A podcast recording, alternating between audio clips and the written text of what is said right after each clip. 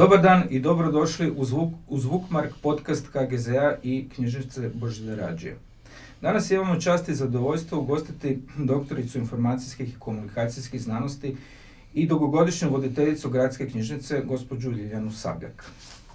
Gospođa Ljiljana Sabljak, osim što je doktorica informacijskih i komunikacijskih znanosti i dugogodišnja djelatnica knjižnice grada Zagreba, 20 godina aktivno se bavi suodnosom knjižničar knjiga korisnik u okviru sociologije čitanja, to jest vođenjem čitanjem te poticanjem kreativnosti čitanjem, što se danas uh, skupno zove biblioterapija. Autor, autorica je dvaju priručnika i stotinjak stručnih i znanstvenih radova, te su, su autorica četiri projekta s područja psihosocijalnog pristupa čitanju. Član je više međunarodnih i domaćih udruga, primjerice ILE, IFLE, te odbora za narodne knjižnice Hrvatskog čitateljskog društva, odnosno e, Hrvatskog knjižničarskog društva. U Hrvatskom čitateljskom društvu obnašala je do 2005. godine funkciju do predsjednice, a u Hrvatskom knjižničarskom društvu do 2008. predsjednice sekcije za narodne knjižnice i predsjednice komisije za čitanje koju je i osnovala. Predaje u Centru za stalno stručno usavršavanje pri Nacionalnoj sveučilišnoj knjižnici u Zagrebu i radi o više povjerenstava i stručnih radnih grupa. Za svoj rad višestruko je nagrađivano u zemlji i inozemstvu, među kojima najvišom nagradom u struci Kukuljevićevom poveljom, nagradom Međunarodne čitateljske udruge za promicanje inovacija u čitanju u Europi i svijetu, te odlikovana redom Danice Hrvatske slikom Marka Marulića za osobite zasluge za kulturu i njeno promicanje u Republici Hrvatskoj i u svijetu. Gospođo Sabljak, dobar dan. Dobar dan. Naš povod za ovaj razgovor je naravno noć knjige, iako bi više voljeli da je dan knjige i čitanja. A također i ovogodišnja e, i, i ove godine je, možemo reći da je godina čitanja. A tema ovogodišnje noći knjige je knjiga kao lijek. Rekli smo da ste bili dugogodišnja e, voditeljica knjižnice grada Zagreba, odnosno gradske knjižnice, jedne zapravo najstarije i najveće takve ustanove u Republici Hrvatskoj. Dakle, imate i praktično i znanstveno iskustvo, pa evo, pitanje koje je direktno povezano sa našom današnjom temom, može li knjiga doista biti lijek? Pa definitivno može biti lijek i samo čitanje po sebi je ljekovito e, bez posebnog procesa provođenja biblioterapijskog ili terapijskog čitanja ili kako ja volim reći e, da je to ipak vođeno čitanje e, da bi mogli razlikovati od same terapije, jer malo terapija zvuči na lijekove. Međutim, samo čitanje kao ljekovito, to već sami čitači znaju po sebi, jer obično imate onaj wow efekt, au, kako mi je ova knjiga dobro pomogla u toj i toj situaciji, ili to moraš pročitati e, zbog tog i tog. Zašto? Zato jer svi mi, bilo da gledamo film, bilo da čitamo knjigu, uvijek tražimo sebe odnosno sebi poznate situacije ili sebi poznate događaje, nešto, neki svoj problem koji e, smo prepoznali kao takav upravo zahvaljujući samoj knjizi. E, što se tiče e, treba biti jel i za razliku od lijekova knjigama možemo reći ne prolazi vremenski rok Znači one ne zastarjevaju, one ne vas ne mogu otrovati zato što više nisu e, u roku upotrebe i e, zbog toga za razliku od lijeka liječnik pre, e, prepiše pojedincu lijek i on ga ne može dalje dijeliti s drugima. Međutim knjiga da pače. Poželjno je da se knjiga dijeli. A iznad antičke knjižnice jest pisalo i iznad Dubrovačke knjižnice e, isto u staro doba pisalo je da je to mjesto za ozdravljenje duše. Tako su lijepo nazivali e, samo mjesto knjižnice, a sve potječe od Aristotela koji smatra da je čitanje u stvari samo spoznavanje, prepoznavanje do onog doživljaja katarze, odnosno onoga wow efekta, kako bi danas rekli, prepoznavanja svog problema ugledanja njega i odjedanputa uh, vidite nekakvo rješenje kroz tu knjigu. Znači knjige kao stjeciste duše, jel tako nekako? Malo Pa, smo izbacili duše. tako u nekako. zadnje vrijeme, pa ne znamo gdje naći, jel? Recite, u zadnje vrijeme se uvriježio taj pojam biblioterapije. Što bi mi našim slušateljima mogli, kako bismo mogli objasniti što je to biblioterapija? Ha, biblioterapija je pomoćna metoda e, u samom liječenju e, psihičkih poremećaja i biblioterapija i počinje kao jedna art terapija u samim psihijatrijskim klinikama i tada ju provode sa bolesnicima, znači stručno medicinsko i psiholozi mogu terapeuti provoditi. Međutim, Ona se razvija od e, 19. stoljeća u okviru engleskih narodnih knjižnica e, kao jedna rekreativna pomoćna metoda e, rješavanja samopomoći e, e, različitih problema u samopomoći e, čitatelja.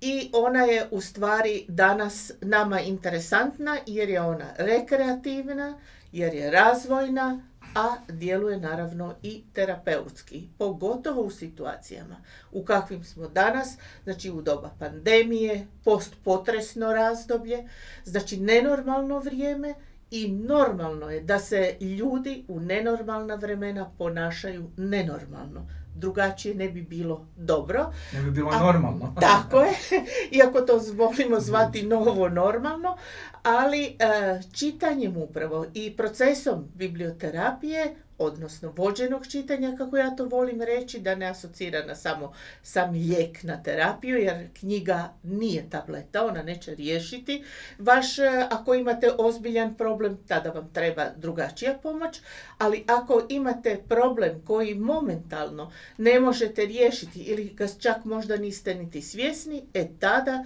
je biblioterapija pravi put za njegovo rješavanje. Nekako u literaturi postoji, nekako provlači se ta razlika između, ajmo nazvati to tako, kliničke biblioterapije Mhm. o kojoj ste sada govorili i ove, neki ju nazivaju čak i neprava biblioterapija, ali ja mislim da to nije dobar naziv.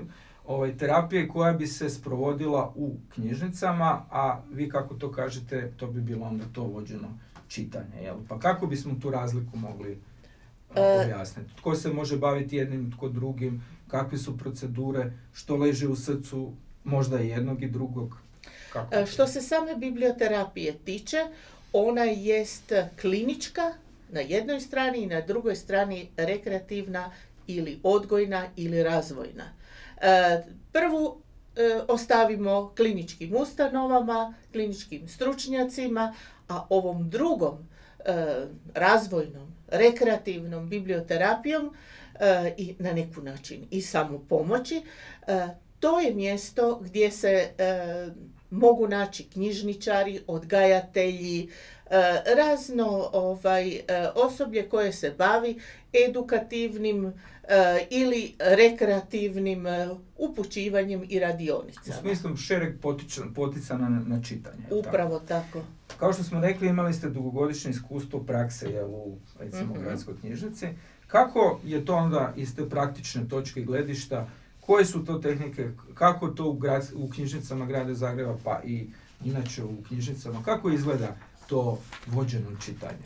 E, prije svega čitanje je osobit način komunikacije. Toga moramo biti svjesni da samo čovjek ima od svih živih bića tu mogućnost e, takvog komuniciranja. I čitanje je postalo temeljna vještina za uspjeh u participiranju e, u demokratskom društvu i naravno tu je i sklonost cjeloživotnom učenju, ali onaj osjećaj za svijet, za njegovo e, promišljanje i za izvjesnu dozu e, koju književnost može izazvati nemir, to je upravo ono što jest poželjno u toj komunikaciji. Znači mi razvijamo posebni koncept e, čitanja i recimo e, Izraelski književnik Amos Oz kaže u svojoj knjizi Židovi i riječi da je čitanje e, tijekom povijesti učinilo čitav krug od ploče do tableta i od svitka do scrollanja.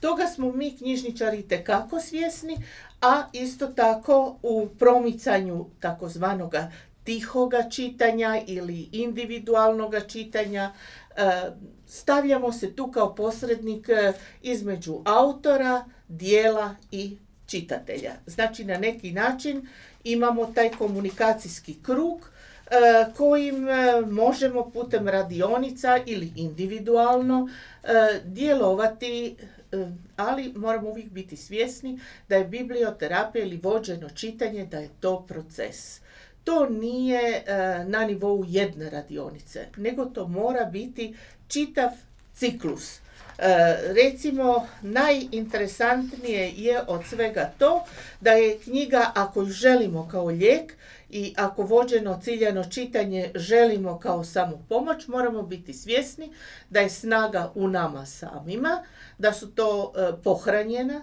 endoceptima i da naše vlastito iskustvo provocira knjiga, određena, e, određeni naslov, da se upravo te, ta snaga oslobodi, da izlazi van ponovo kao kreativna snaga iz nas. Znači kreativnim dijelom ulazimo u naše endocepte i izlazimo. I još treba reći samo da je čitanje u stvari e, kao slaganje ciglica, kao gradnja. Svaka knjiga ostaje pohranjena kao iskustvo u nama, mi se ne moramo kompletnog sadržaja sjećati, ali ona ostaje u svojoj biti, onoj poruci koju nam ona nosi, ostane u nama. I tako nadograđujemo ciglicu po ciglicu vlastitu osobnost. Stvara se neka baza, baza doživljaja, da. tako kažem. To svakako to ostaje u nama. I to možemo povremeno ponovo probuditi nekim sličnim čitanjem. Znači, ono što nam je eh, važno u, u tome eh, čitanju, čitanje, eh, recimo Alain de Bouton kaže da je čitanje može biti bijeg od sebe ili radi čitanje radi pronalaženja sebe. E, ovo je radi pronalaženje sebe cilj biblioterapije. Znači, pronaći svoju snagu, svoj odgovor, svoju, hm, svoja, svoju reakciju i samopomoći si nekako. A za to treba uvijek poticatelj e, koji će govoriti bilo u čitateljskim klubovima, u radnim e, radionicama, biblioterapijskim, znači grupno, koji će poticati upravo razgovor o pročitanom na jedan specifičan način da se prođu svi e, biblioterapijski putevi. Ono što, je, što ste pitali za radionicu biblioterapijsku, rekli smo već da je ona e, nije jedna radionica, da je to ciklus, bilo da se odvija tjedno, mjesečno, ali je zgodno e, u arhetipskim e, našim temama ili doživljajima tih deset radionica primarnih. Recimo, kreće se od straha kao jednog arhetipskog straha. Svaki od nas ima neke strahove ili ih je imao i treba ih prevladati. Rekli smo da je snaga u nama, znači svoju nemoć moramo probuditi, prvo sna, pobjediti sa tom snagom probuđemo u namu, to bi bio drugi korak. Onda e, besmisao, ta između ostalog upravo tako sada osjećamo u ovom pandemijskom vremenu taj neki besmisao treba naći smisao i naravno poslije pobuditi povjerenje nad sumnjom, samo poniženje prevladati sa poštenjem i svladati vlastitu srđbu u blagost. Kako reagirati? Zatim, nedužnost i krivnja. Vrlo često sebi pripisujemo neke eh, osjećamo e, za nešto da smo krivi, a u stvari e, sve u svoje vrijeme ima neko opravdanje. Treba to uvidjeti i tu svoju nedužnost u krivnji na neki način potvrditi. E, vrlo teške, teme su tugovanja. Tugovanja bilo za osobom dragom, tugovanje za kućnim ljubimcem, izuzetno teško. Kako prevladati tugovanje i vratiti se u poželjno radovanje.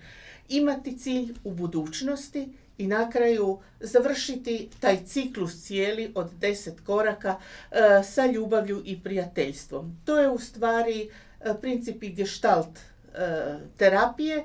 Biblioterapija je uvijek ta koja kad otvori neki problem, ona ga mora i zatvoriti. Ne smijete ostaviti čovjeka u probuđenoj srđbi, u njegovoj probuđenom osjećaju krivnje.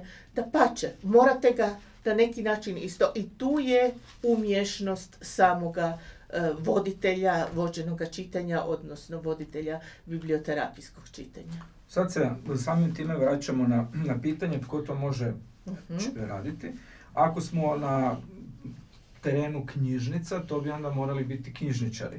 Kako bi knjižničari e, koji na, recimo na fakultetima, koliko ja znam, još uvijek nemaju biblioterapijske kolegije, jel, kako bi mogli se osposobiti da vode tako jer recimo sad mi pada na pamet čitateljski klubovi, jel? tu se mhm. zada jedan, jedno dijelo i svi članovi tog kluba ga pročitaju i onda o tome slobodno razgovaraju. U tome sigurno ima nekih malih elemenata biblioterapije ove vođenog mhm. čitanja, ali opet s druge strane to nije to ovako kako ste vi mhm. pročitali, ipak je ovo malo, ajmo reći, dorađenija koncepcija, jel? E, za to očito je potrebno da knjižničari steknu neku edukaciju, jel? Tako je. Kako, kako, kako e, knjižničari e, bi morali za provođenje takovih biblioterapijskih ili vođenih čitanja radionica proći edukaciju. E, ona je e, moguća i ostvariva preko Centra za stalno stručno usavršavanje pri Nacionalnoj i sveučilišnoj knjižnici prema potrebi, a isto tako Hrvatske, e, Hrvatske studije. Profesor Piskač ima otvoren kolegij biblioterapije i tu mogu doći i studenti, ali i knjižničari, odnosno svi zainteresirani za samu biblioterapiju. Uz to sad već postoji i u nas dosta knjiga i priručnika i postoje e, razni centri koji provode biblioterapiju e, upravo ovoga tipa, e, znači ne kliničku biblioterapiju, nego razvojnu ili ti vođeno čitanje. Tako da edukacija jest potrebna, u okviru stalnog stručnog usavršavanja, ali mislim da e, svako e, svako poticanje čitanja u grupi i problemsko čitanje jest dobrodošlo e, i iako imamo dosta danas klubova čitatelja i čitanja, to nije sve biblioterapija. Isto tako imamo i drugi jedan pojam, to je logobiblioterapija. Ona je namijenjena opet e, osobama koje imaju problema sa čitanjem. Bilo da su disleksični ili imaju neki drugi problem čitanja ili jednostavno imaju problem javnog nastupa, e, glasnog govorenja. E, I tu radimo dosta radionica sa psima, Pas, ja sam tvoj pas, čitaj mi na glas ili zita. Čita je jedna od e, radionica e, knjižnica grada Zagreba, gradske knjižnice, gdje pas zita je taj posrednik koji se pas, čita. Stvarni pas. Tako je, stvarni pas. E, ali imate i read program. Se, ispričavam se, kad smo već kod toga, uh možemo li objasniti slušateljima na koji način, koja je unutrašnja logika toga, zašto pas zašto je to tako, da neće on možda negdje reći wow, wow, pa mhm. ometati cijelu tu priču. Kako je to zamišljeno da, da funkcionira zapravo? Uh, taj pas mora biti isto educiran.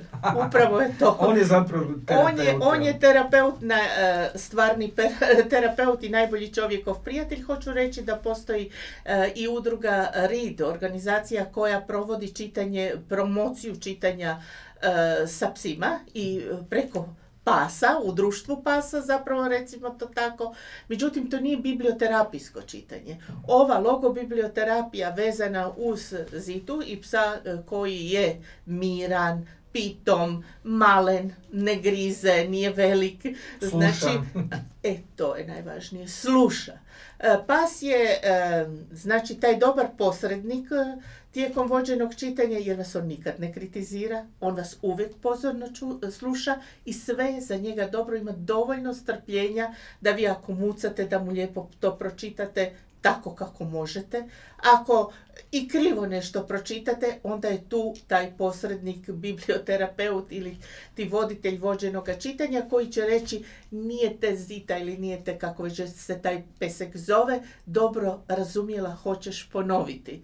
E, tu je to e, interesantno, ali tu dolaze uglavnom je namijenjeno e, to čitanje e, sa psima djeci do 12 godina koja imaju takovih problema i vrlo često imaju čak i problem strah od psa, pa ga na taj način pobjeđuju.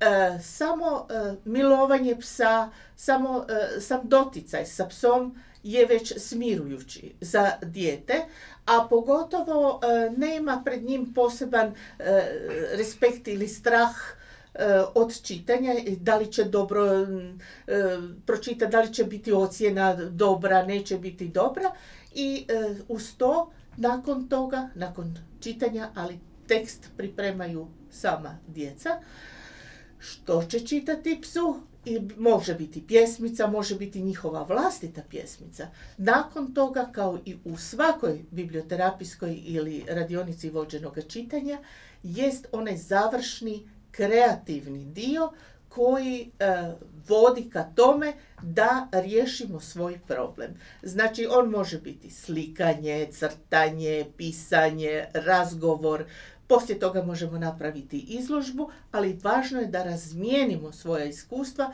da pred drugima kažemo svoj problem, da čujemo tuđi problem i da pokušamo naći e, rješenje za moj i tvoj problem. Da, čini se sjajna stvar.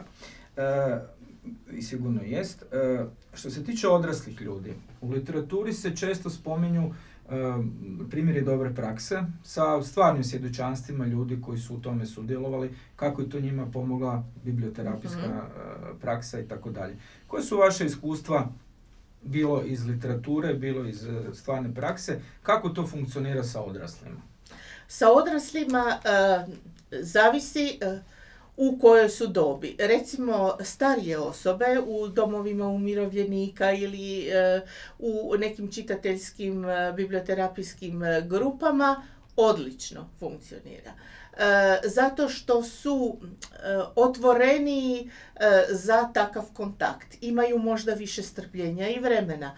A tu su opet nekako lakše ulaze u, taj sam proces žene.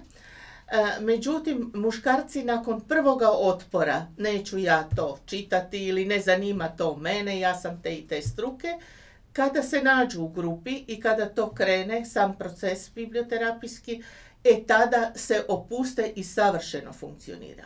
A isto tako dobro funkcioniraju e, i mješovite grupe. Baka, unuk, djed, unuk, Međugeneracijski. Međugeneracijski zašto? Zato što se obično za e, biblioterapijske radionice koristi beletristika, tu su najbolje definitivno po mojoj e, ocjeni e, razne narodne priče, bajke, uopće bajke i priče. Znači, ponovno možemo otkriti bogatstvo bajke i priča koje Tako i je. za ovu priču i za ovo mogu, koristiti. Jel? Upravo Osim tako. simboličko tumačenje mitova i tako dalje, što je malo Da. abstraktno. Jel? Da. Ovo je zapravo konkretizacija stvari i uh, zapravo već prije smo se dogovorili da ćemo malo pokušati objasniti samu suštinu uh, tog procesa koji se događa kad neko prolazi iz, točke gledišta korisnika, iz točke gledišta Mhm. onoga koji, koji je u centru te pozornosti, iako vi kažete da je to interakcija, da je to komunikacijski proces. Ali kako to zapravo iz točke gledišta nekoga ko recimo ima neki problem? Kako, kako on proživljava i doživljava taj proces e, vođenog čitanja? E, sama radionica vođenoga čitanja ima svoj uvod. Kad se mi nađemo u nekoj grupi, dolazimo iz različitih e, raspoloženja, situacija, neko ima gužvu na poslu, neko u, u prometu. Znači, moramo se naći tu i sada i moramo, to je, to je sada umješnost samoga voditelja, da kroz priču vrlo kratko se smjestimo tu i sada. Zatim ćemo se opustiti. Opustati se možemo kroz razne male psihološke igrice, kroz obično proces e, disanja, opuštanja i to nas mora nešto sada motivirati e, zašto baš taj naslov, a to ćemo saznati iz onoga prvoga našega e, razgovora, intervjua sa svakim u grupi, jer moramo naći zajednički problem da bi bili svi jednako zainteresirani o čemu ćemo govoriti. Zato su te ti arhetipski uh, osjećaji poput straha, ljubomore. Svi ih imamo, jel? Svi ih imamo, pa su oni i najbolji za rješavanje. E, možemo na početku radionice objasniti o čemu ćemo e, čitati, u čemu će biti problem, navesti cilj, čak može voditelj reći, a zatim kreće aktivnost samoga čitanja. Samo čitanje izgleda tako da krenemo u, unutar same grupe sa čitanjem i da svatki, svako po, pročita po jednu dionicu. Ono što je dozvoljeno u biblioterapiji, a nije inače, jest prekidanje i ulaženje u tekst. A to opet inicira sam voditelj vođenog čitanja. On će na određenom ključnom mjestu E, prekinuti e, samo čitanje e, umjetničkog teksta sa upitima što bi vi učinili, što bi mu savjetovali i svako od iz grupe može reći svoje, svoj savjet, svoj upit postaviti. Zatim nastavljamo čitanje dalje. I tako do, dok ne dođemo do onoga, nikad ne moramo završiti sam tekst onako kako on završava. Možemo ga prekinuti u kojem god e, momentu želimo kad smo došli do problema koji želimo rješavati taj dan i kada smo e, završili sa tekstom, kažemo a koji bi sad bio završetak. I možemo imati pet ili deset završetaka različitih. Njih možemo e, sami crtati, napisati, reći u jednoj rečenici, poruku poslati jedni drugima. Tu sad možemo niz varijacija interesantnih napraviti, već zavisi od same grupe.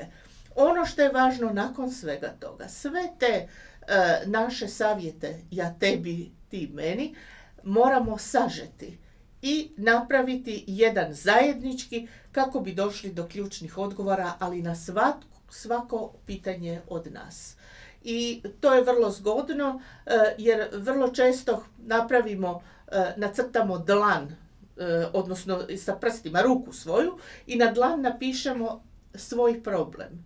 A svatko od sudionika grupe može ti na prstić napisati svoj svoje mišljenje kako ćeš ti to riješiti. I tako ćeš imati pet mogućnosti rješavanja svoga problema, vrlo često što možda sam se ne bi domislio.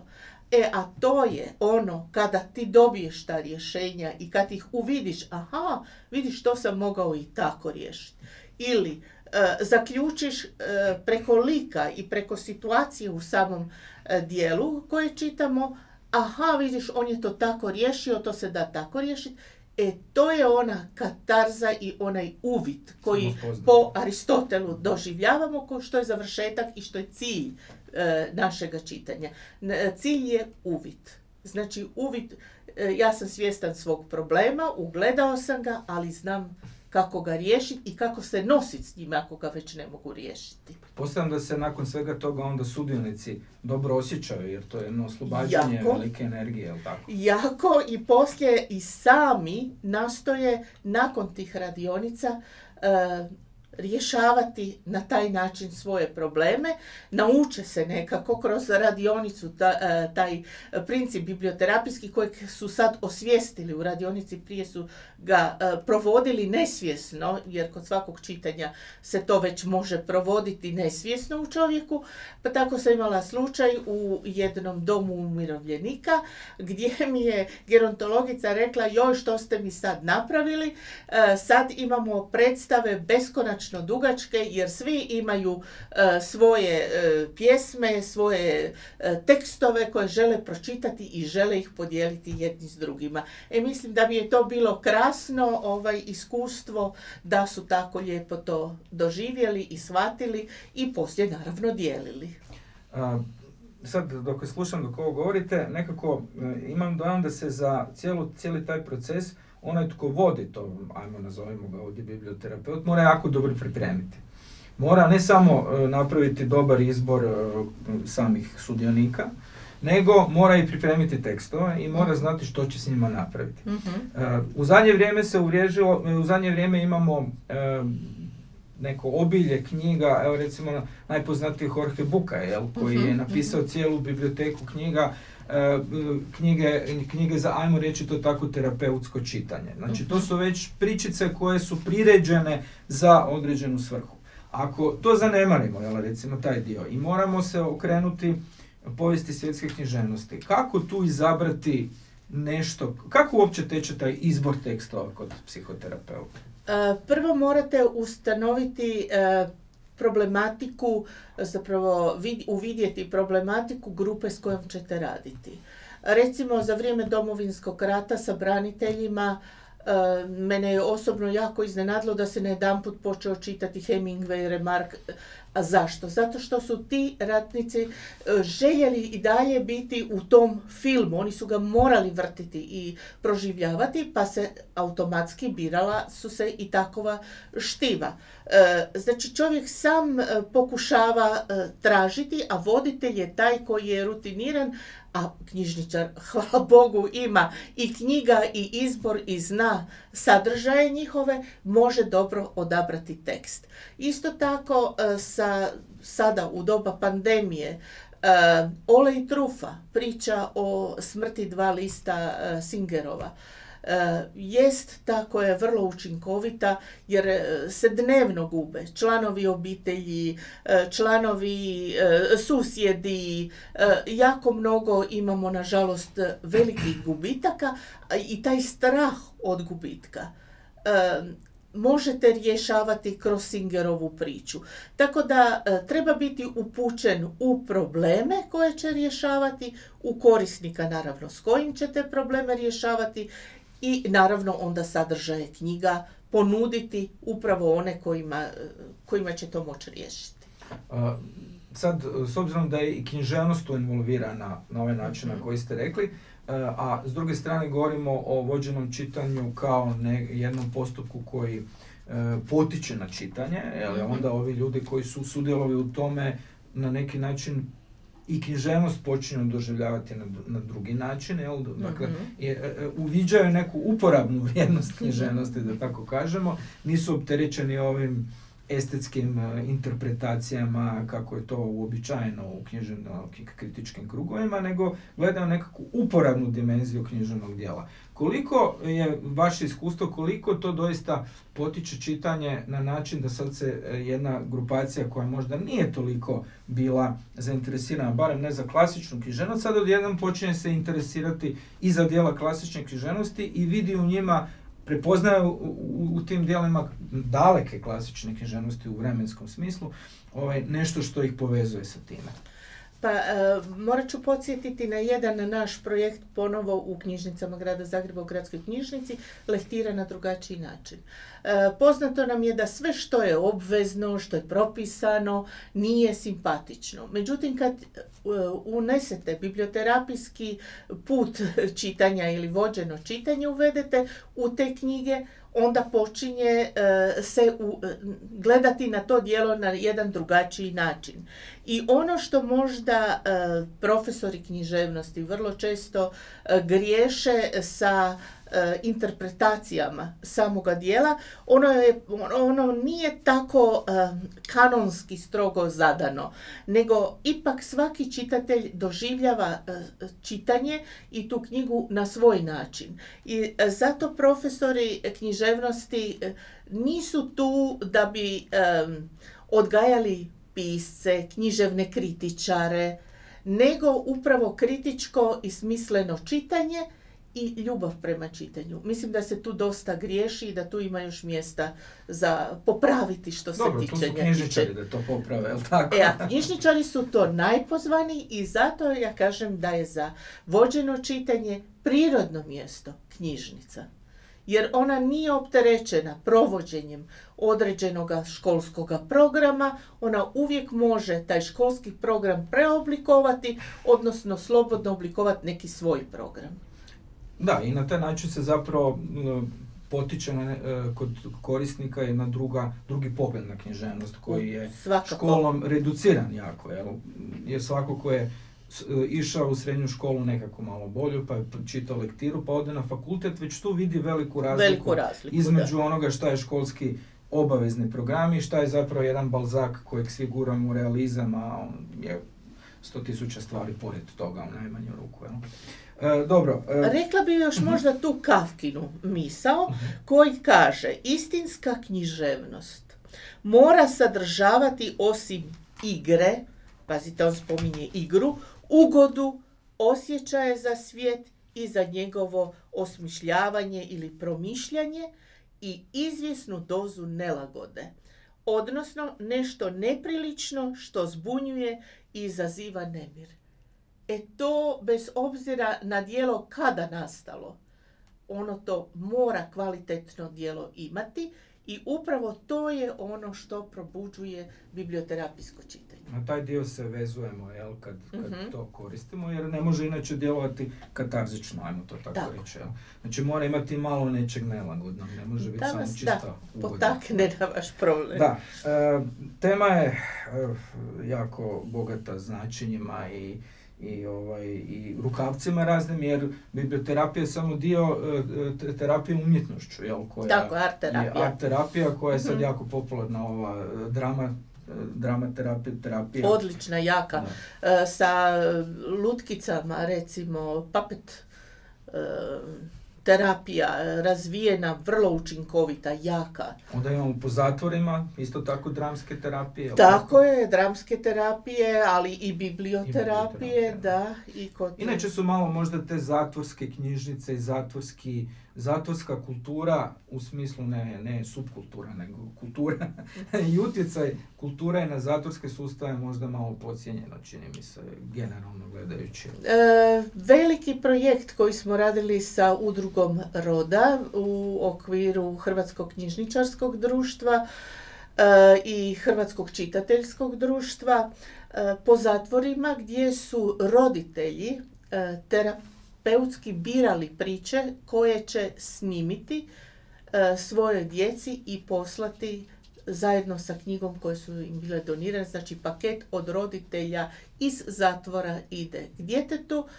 e, i čita se istovremeno, znači dijete sluša svoga oca, majku, kako mu čita e, određenu priču, ali sa biblioterapijskim elementima u smislu da mu se direktno obraća, dragi Ivane, dra- draga Marice, e, tu sam priču davno čitao ili izabrao zbog toga i toga za tebe i naravno onda na nekim mjestima e, prekida to čitanje i kaže možeš mi u sljedećem pismu reći šta ti misliš o tom događaju, a to su jako lijepo prihvatili e, sami zatvorenici i to moram reći više očevi nego majke i e, taj proces e, nadam se e, jer zahtjeva i knjige i to snimanje I. CD-ove, naravno i vrijeme koje mogu oni imati u okviru tih svojih terapeutskih zajednica, da će se nastaviti i dalje nakon ovog pilot projekta e, koji je u stvari međunarodni. Jel imate još neki primjer iz prakse, nekakav projekt ili nešto što biste htjeli ili mogli istaknuti? Mislim, dosta smo već rekli. Jesmo sada. dosta rekli, ali e, hoću reći da ono ne da samo potiče na rješavanje e, problema, nego e, podiže i nivo e, čitanosti i pismenosti. Samo čitanje e, i pismenost, a između ostaloga i samu vlastitu kreativnost, pa se mnogi odluče na pisanje svojih e, sastava ili pisama što smo već potpuno zaboravili, to nisu SMS-ovi, to su pravi pisma. I moram tu reći da e, u radu sa djecom, školskom djecom, na školskim radionicama, znači sa djecom koja imaju nekakvih ili problema sa čitanjem zato što su e, zanemareni u, tom nekakvom odgoju ili jednostavno imaju realnih problema sa čitanjem, e, ta djeca poslije i pišu bez obzira kako, s kojim pogreškama i kako pisma, pa vrlo često ziti. Tako da zita ne samo da čita, nego i prima pisma i odgovara na pisma. Tako da nastavljamo kontakt i nakon odrađenih e, ciklusa radionica. Dio te biblioterapije i kreativno pisanje. Upravo tako, na neki način da, to nije u onom smislu kreativnog pisanja škole pisanja, nego je to jednostavno terapeutsko pisanje. Jer jedan od najsnažnijih terapeutskih e, učinaka je vođenje dnevnika dnevnika, tako da vi možete voditi dnevnik svog čitanja sa svojim opaskama. To je vrlo, vrlo učinkovito. Dobro, e, za kraj mogli bi sad ovako vjerojatno dugo, dugo još razgovarati, međutim nećemo opterećivati e, pretjerano slušateljstvo. Mislim da smo dosta rekli o bitnim stvarima. Za kraj bih vas zamolio, možete li nekako, s obzirom da se u zadnje vrijeme dosta o tome piše, a postoji i literatura koji su pripremljeni tekstovi i onako malo to možda na prvi pogled konfuzno, kako biste podijelili tu literaturu koja postoji o tome ili u vezi toga? Pa u vezi biblioterapije postoji e, stručna literatura e, koja jest e, za obrazovni proces. Zatim postoje knjige samopomoći koje vas vode kroz biblioterapijski proces, ali i one knjige samopomoći koje tangiraju određene probleme, pa je onda 100 koraka, 5 koraka, 10 koraka, to u principu ne volim na radionicama, nego baš čistu beletristiku. A unutar beletristike, osim priča romana, tu su najučinkovite, bez obzira na odob, bajke i priče, pogotovo narodne priče.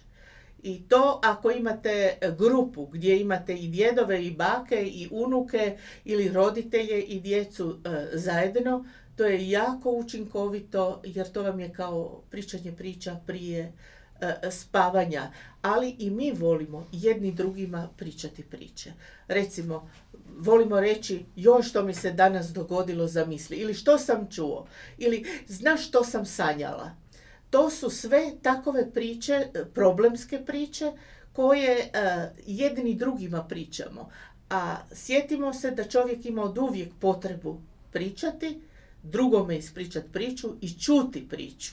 To nisu tračevi samo, to su priče. Sad govorimo o pričama, a to su obično iskustva, razna iskustva. Sjetimo se samo kako plemena uz vatru sjede i pričaju jedni drugima, priče, povijest. Znači, vraćamo se na onu usmenu književnost koja prelazi od uha do uha i zato u nekim afričkim plemenima ne kažu e, čuj, slušaj, nego kažu daj mi svoje uho. E pa upravo proces vođenog čitanja jest daj mi svoje uho, što govori sam autor kojeg ćemo čitati, kojeg će onda posredno e, preko ovaj, e, voditelja čitanja čuti i dati mu svoje uho sam čitatelj, a naravno i onda nazad povratni proces opet E, odgovor ka, do samoga autora. Danas u doba e, mrežnih stranica, platformi, mi možemo direktno utjecati na autora, direktan dijalog imati s njime i biti dio, ima i takvih vrlo uspješnih e, radova gdje slušatelji, čitatelji tih platformi stvaraju zajedno s autorom dijelo. Jedno. A to je uvijek problemsko djelo. Može li se, samo kao jedan dodatak ono što ste rekli, biblioterapija raditi putem uh, online uh, aplikacija Zooma ili tako nečeg, ili to nije preporučeno? E, vrlo teško, jer vi morate imati ipak taj kontakt, grupni kontakt ako radite, a pogotovo ako radite individualno, možemo putem pisama, to što sam sada e, spomenula, stvaranje takvog kolektivnog nekakvog umjetničkog dijela, međutim to nije nikada učinkovito kao direktan kontakt. In vivo, jel? Ipak in vivo. Gospođo Savljak, puno hvala na ovom Hvala vama. informativnom razgovoru i do idućeg nekog slušanja i viđenja pozdrav lijepi svima. Ili do radionice. Do neke radionice svakako. Hvala.